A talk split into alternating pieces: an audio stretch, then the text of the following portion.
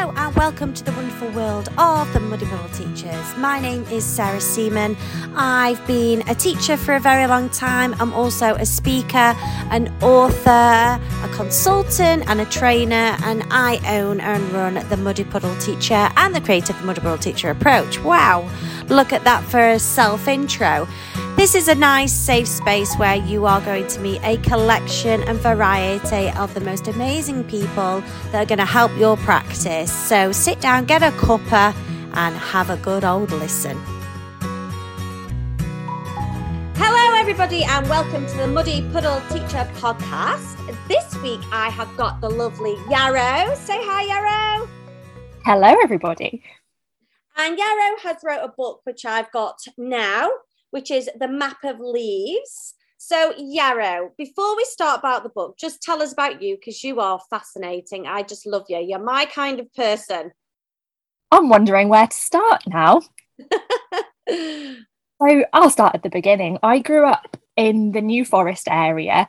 Um, my dad actually worked in outdoor education at a little study centre down there. So my whole upbringing has has kind of been based around getting outdoors and getting muddy, we used to do things like go and walk on the New Forest bogs to look at the sundews, the little plants that are carnivorous that live down there. Um, and my dad used to get us to take our shoes off and walk squidgily into Aww. the bog there. Um, and he's been doing that with hundreds of school children over the years. Um, he's retired now, but I have to say, a lot of my ideas and my enthusiasm for the outdoors came from directly being outside and getting really muddy. So, um, ever since then, I have loved going out, getting tangled in bushes, getting um, getting caught in nettles and climbing up trees and getting um, rather uh, covered in things and coming home and people saying, What are you doing? and I'm having adventures. Um, I'm just I'm just aware that my connection says unstable. So just let me know if you want me to yeah, turn off. Right. Don't worry, don't worry. Yeah, yeah. It's um, going off and on a little bit, but don't worry about it. Yeah, I'll just stop every now and again so that you can always edit edit around me if needed. Um, so um, I spent a while working in various outdoorsy jobs. Um, I I have worked for the RSPB. I worked on a nature reserve um, down in the New Forest with them. I've also worked with rescue horses, getting very grubby. I love horses um, too. fantastic! There, well, they there's so many stories when you start to think about where the horses have come from and their backgrounds. Yeah. You've got lots of ideas um, from them. I've actually done some writing workshops with the horses in the background as well. Um, and so all of my career basically um, has been trying to find different ways of getting outdoors and getting ideas for myself in my writing, but also finding ways of getting children outdoors. Um, I was a secondary English teacher. I trained down in Dorset and I was very lucky because my English department were really enthusiastic about trying to find opportunities to take children outside where we when we could. Um, obviously the pressures of the secondary curriculum. Yeah, that's brilliant at secondary. I mean, wow. I'm still, still struggling getting the year sixes out, but for secondary to be really looking into that is really great. Uh, there was only so much we could do. I mean, there's there's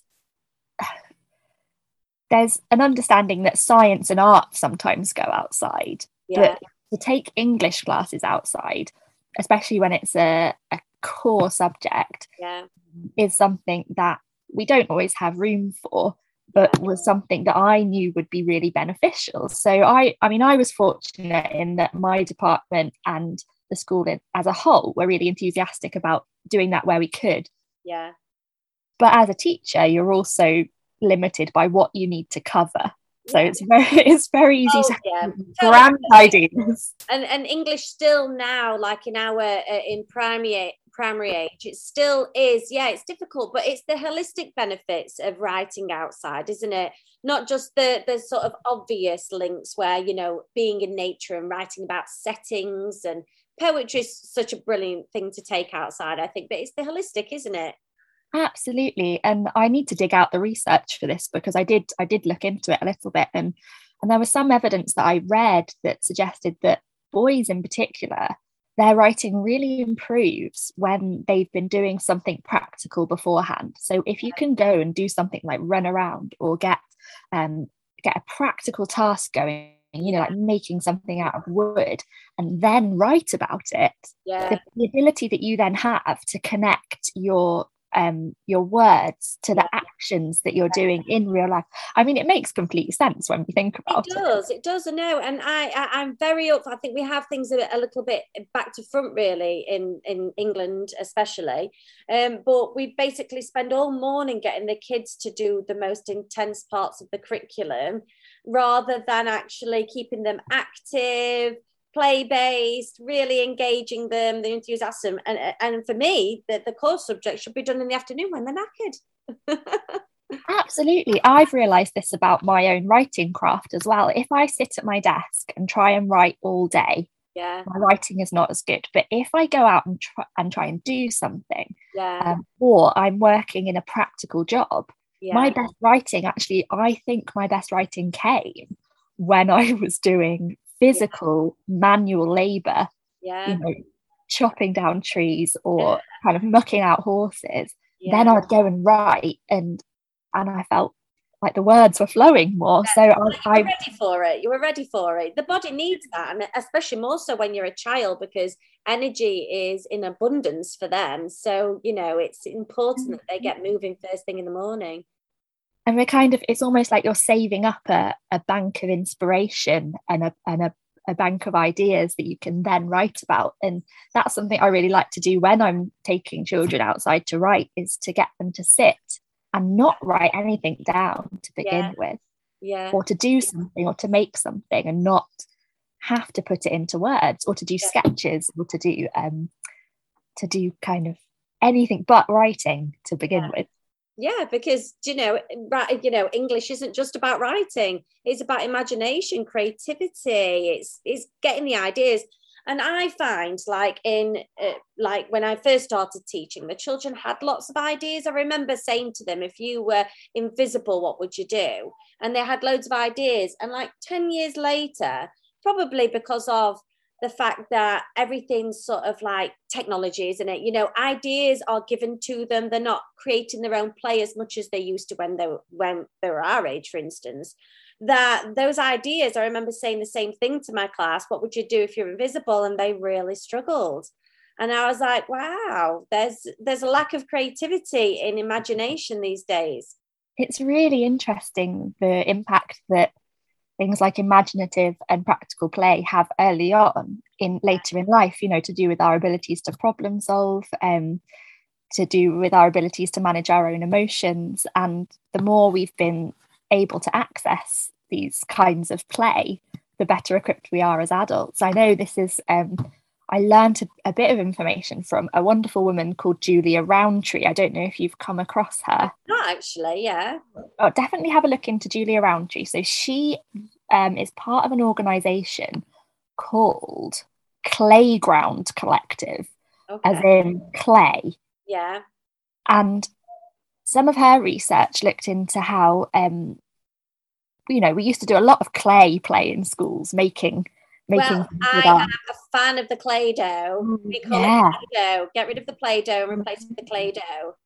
so what she, what she discovered was that there are first year medical students who have to take remedial classes in in um, do stitches medically and um, and palpate limbs and things like that. And she attributed the fact that they didn't have those skills to the decline in clay play yeah. in in schools. Dexterity, yeah, which is fascinating. Um, and I, it's interesting that we automatically kind of make those connections with physical um kind of craft yeah. and and science, but in terms of our writing and our emotions, we don't always yeah. um, make the connection into what we might be missing out in schools. Um, but it's great that there's more and more of it happening that everywhere i go i see more gardens in in schools and more um more outdoor things yeah. happening especially in primary because of the kind of requirement. But it's nice i think in secondary school it is it is getting off the ground a bit too. Yeah but they're wanting it the teachers are wanting it. We've had quite we've had quite a lot of um, secondary teachers coming forward to want to work for us too so we provide resources and training for outdoor play-based curriculum.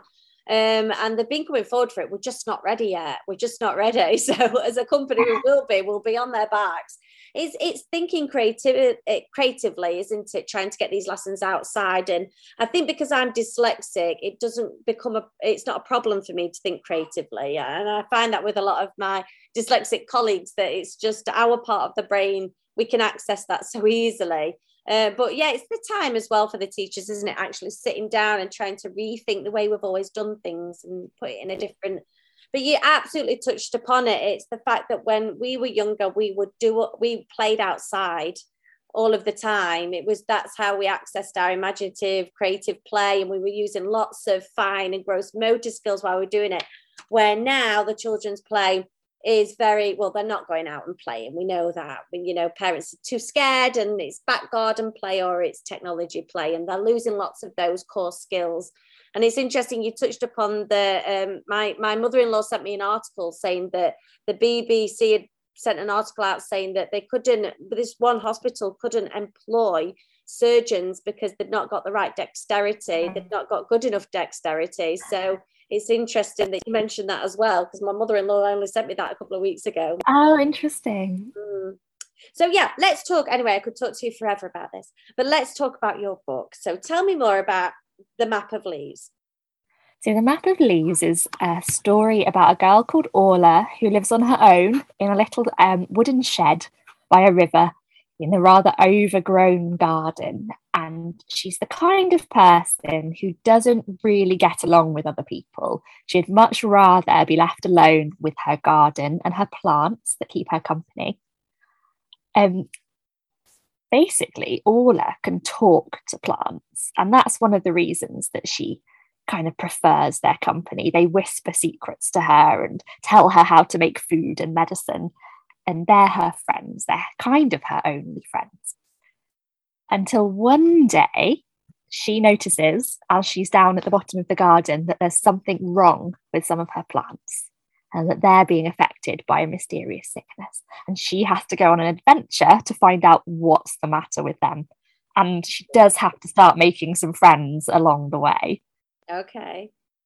The origins of the story really came about by me spending a lot of time outside around surrounded by plants. And I kind of wondered, what would it be like if you got to know those plants so well that you could know exactly what they were saying and what they were whispering to you. And I especially was interested in what those everyday plants that we sometimes kind of ignore or even pick away. Yeah. you know, the nettle the nettles and the brambles and the thistles, the ones that often just get mown down.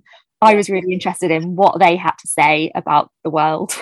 they get a lot of negative press, don't they? they do. And a lot of them, I was just really fascinated when you start looking into the medicinal uses yeah. of these plants traditionally and in modern times, the value that they have, and, and the idea that perhaps there are plants that we don't even know yet what yeah. secrets they might hold. Um, that that we could start discovering things about them. But I also wanted it to be an adventure. I love the idea that children will read a book and they'll go and want to pretend to be those characters playing outside. I did that so much when I was a kid. When we went out to play, we were always characters from books. We were swallows and amazons. We were um, we were wolves and tigers. And I love the idea that stories now might get children inspired to have their own adventures. Absolutely. And you know what i love about this i mean what i'm really passionate about um, in the primary school is to ditch the topics and have a book that you focus your topic around and this book would be perfect for linking in science, for linking in emotional support as well, and the fact that we know holistically the outside makes us all feel better. There's so many different avenues they could go down with this book, and so many different links, and obviously the PSED that's in it. The physical development as well. There's lots of PE in here as well. You know, like you said, I'm a big believer of with my own children, we go on walks and we make up our own stories as we go because my kids, unfortunately, don't love walking. they don't love long walks. And I'm sort of trying to get them into it. And the way I've got them into it from young ages is to go on stories and we get transported here and there. And this is definitely something that they could go out there and role play on a walk as well, couldn't they? And the idea that you're following a river and you're trying to figure out what's at the at the top of the river, um, where the where the secret places are in a story. I love it when a book has a map, and I love drawing my own maps, and that's something that's always really fun to do.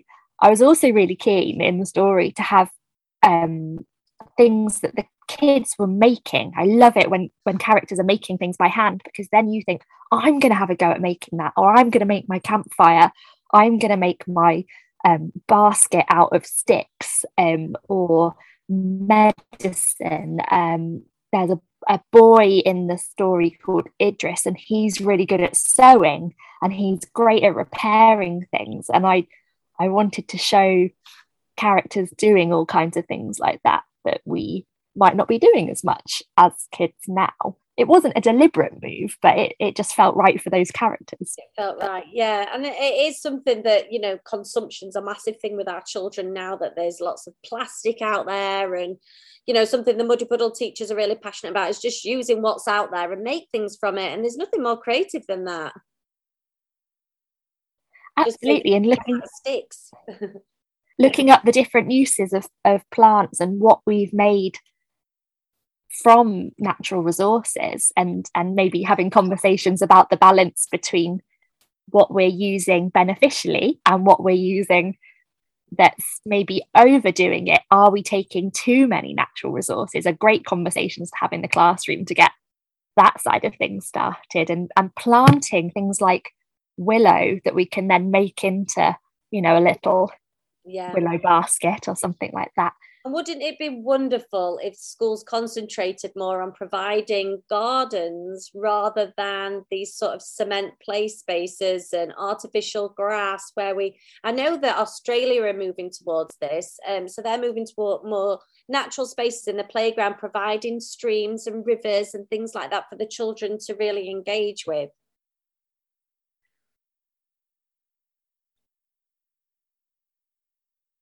I think I've lost you, Yarrow.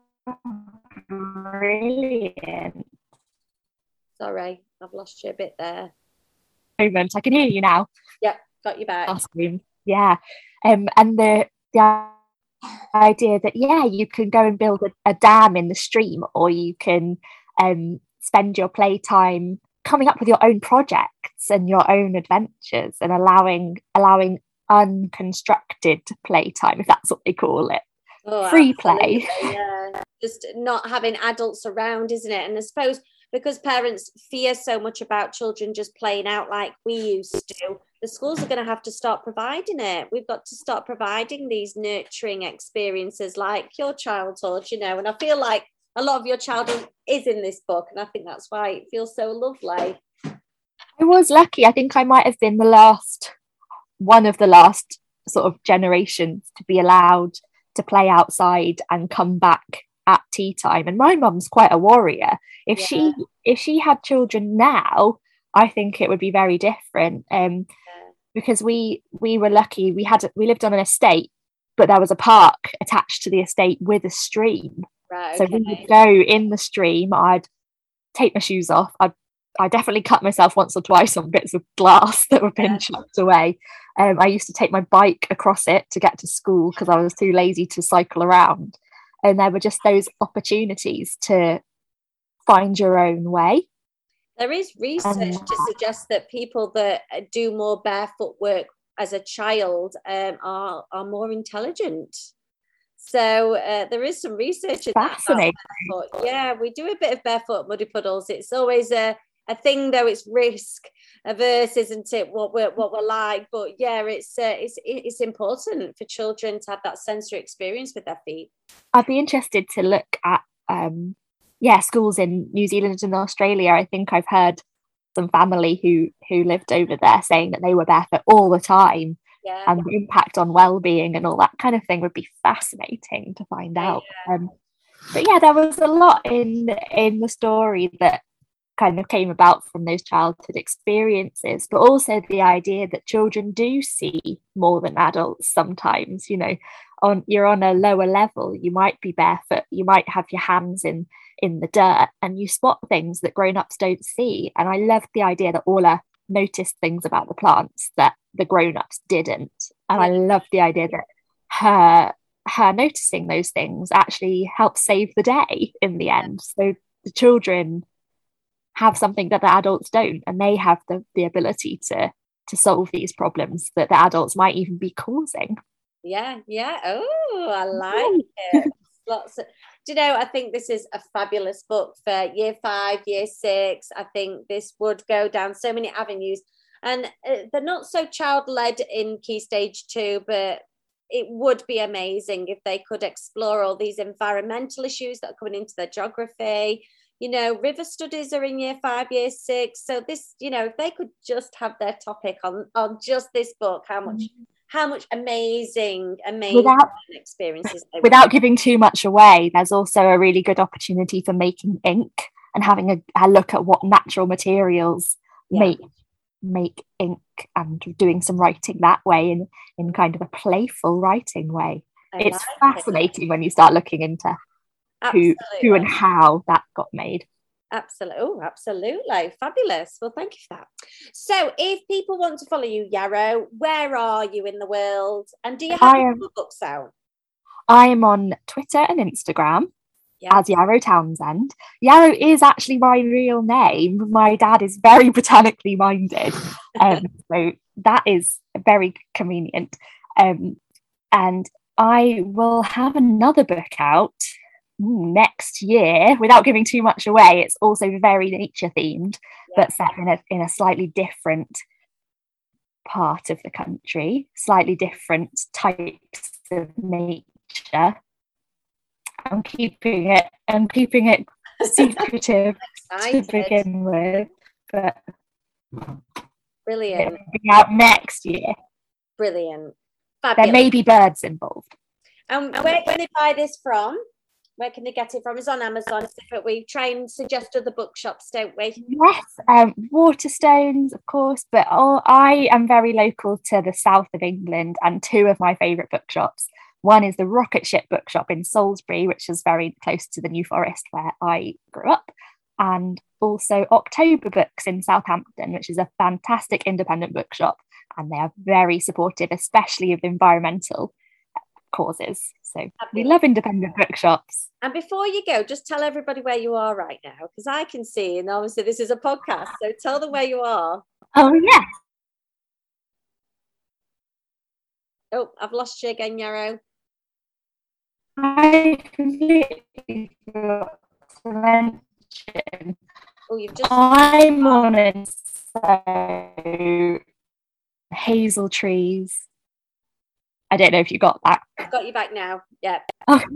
so I'll, I can just start again Matt. But I'm on a canal boat on the canal, and outside my window, I can see some water. I can see some yellow flag irises, which are just bursting into life. There's some beautiful yellow flowers, and I'm underneath some hazel trees. So I'm out in nature. You are living the dream. It's nice. It's a little bit, it's obviously very cozy and small inside, but we get to be able to go straight out into nature, which is fantastic. And mud sometimes. Absolutely. Get yourself in mud. And I just think like it just makes the book even more fabulous. The fact that you're on a canal boat in nature. It's like you are everything that encompasses this book. So thank you ever so much, Sharon, for talking to me. And everybody, go get the book. Please do. Have it in your bookshelves. I'm very passionate about schools having better literature in their bookshelves and really really focusing on really good texts and making sure that the children's access to to books is you know diverse and it's got, you know, just good books in there. I'm trying to get rid of the Biff and Chip. I don't know whether you remember the Biff and Chip book. I remember Biff and Chip. You know, and Kiss.